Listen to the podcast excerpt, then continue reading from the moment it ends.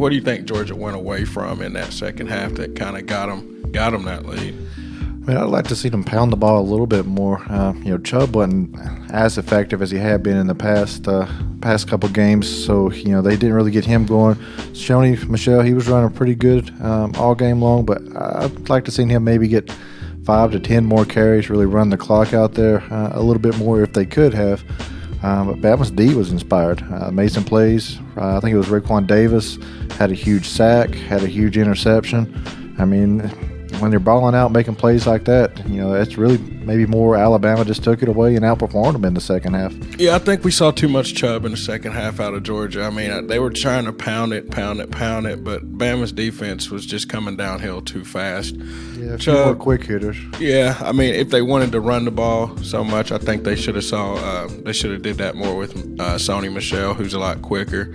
Uh, maybe could have outran the Bama defense to the edge a little bit better. But I mean, I think the balance that they showed in that first half uh, between Michel and Chubb, plus with uh, you know letting uh, Fromm throw the ball on first down, second down, early downs, uh, whereas they you know ran the ball early in the second half and then let him throw on those predictable downs, and I think that allowed the Bama defense to kind of sit back and just wait on him. So uh, yeah, just a great game. But um, the quarterback change definitely was the difference maker, in my opinion. Uh, Tagovailoa, 41 yard touchdown play there. I mean, at the end of the game, or you know, in OT, I mean, that was pretty much perfection right there. The way he looked the oh, safety oh, yeah. off and hit the guy deep right there. It was a dart. You couldn't have threw that ball any better. I mean, this guy hadn't played hardly at all this year. He played against Tennessee a little bit in mop up duty. Yeah. Played against Mercer a little bit. Uh, but I mean, I, I don't know. I kind of question why wasn't he starting the whole season? I mean, that's really what what uh, Alabama needed. I mean, I'm no football expert by, by far, but I mean, I think my scouting report all year long was Bama gets behind, can herd pass the ball, yeah, and can he get the, the, ball down the field? We that, talked about that earlier yeah. in the year, you know, earlier in the season, you know.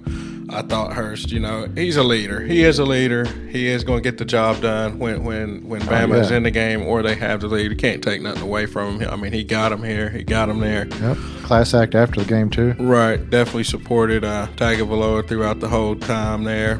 But um, yeah, and you know we did talk about it earlier. Could Hurts throw the ball when they had to throw it? And I mean, basically, we saw in that game that he's he, he might be one of the best running backs in the country, but he's definitely not one of the best quarterbacks in the country. Right, right. He, he can get done on the ground.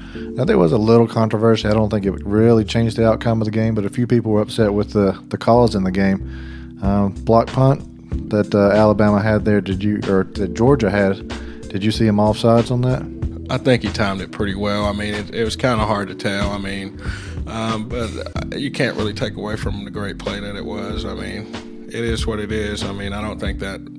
I don't know. Yeah, it probably didn't determine the outcome. I think Georgia got a little bit of break on their long touchdown in the in the third quarter. There, that boy was right on the line, and also he touched a player that was out of bounds. So I think that should have been at least whistled down right there. They was able to get a touchdown out of it you know, it was it lived up to the hype. I thought it was a, a good game. I thought it was really our best uh, two teams in college football battling it out there for the championship. Definitely. Um, what, what do you think you're going to see out of Hurts next year? Is he going to stay or stick around?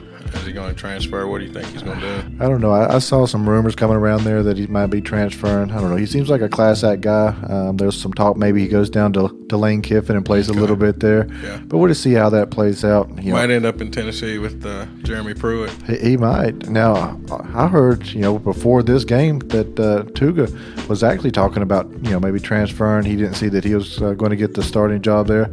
So I think the dynamic's been flipped there. And maybe going forward in the future here, Tuga's going to be the, the man there at Alabama. So there's a, definitely a lot to play out there in the off season uh, for Alabama. That's for sure. I hope you enjoyed that quick take. If you listen to us here on Anchor, why don't you go ahead and give us a call in? We'd love to hear from you. If you want to hear more of our content, you can find us at ifitsports.com. And remember, if it's sports, we're talking about it.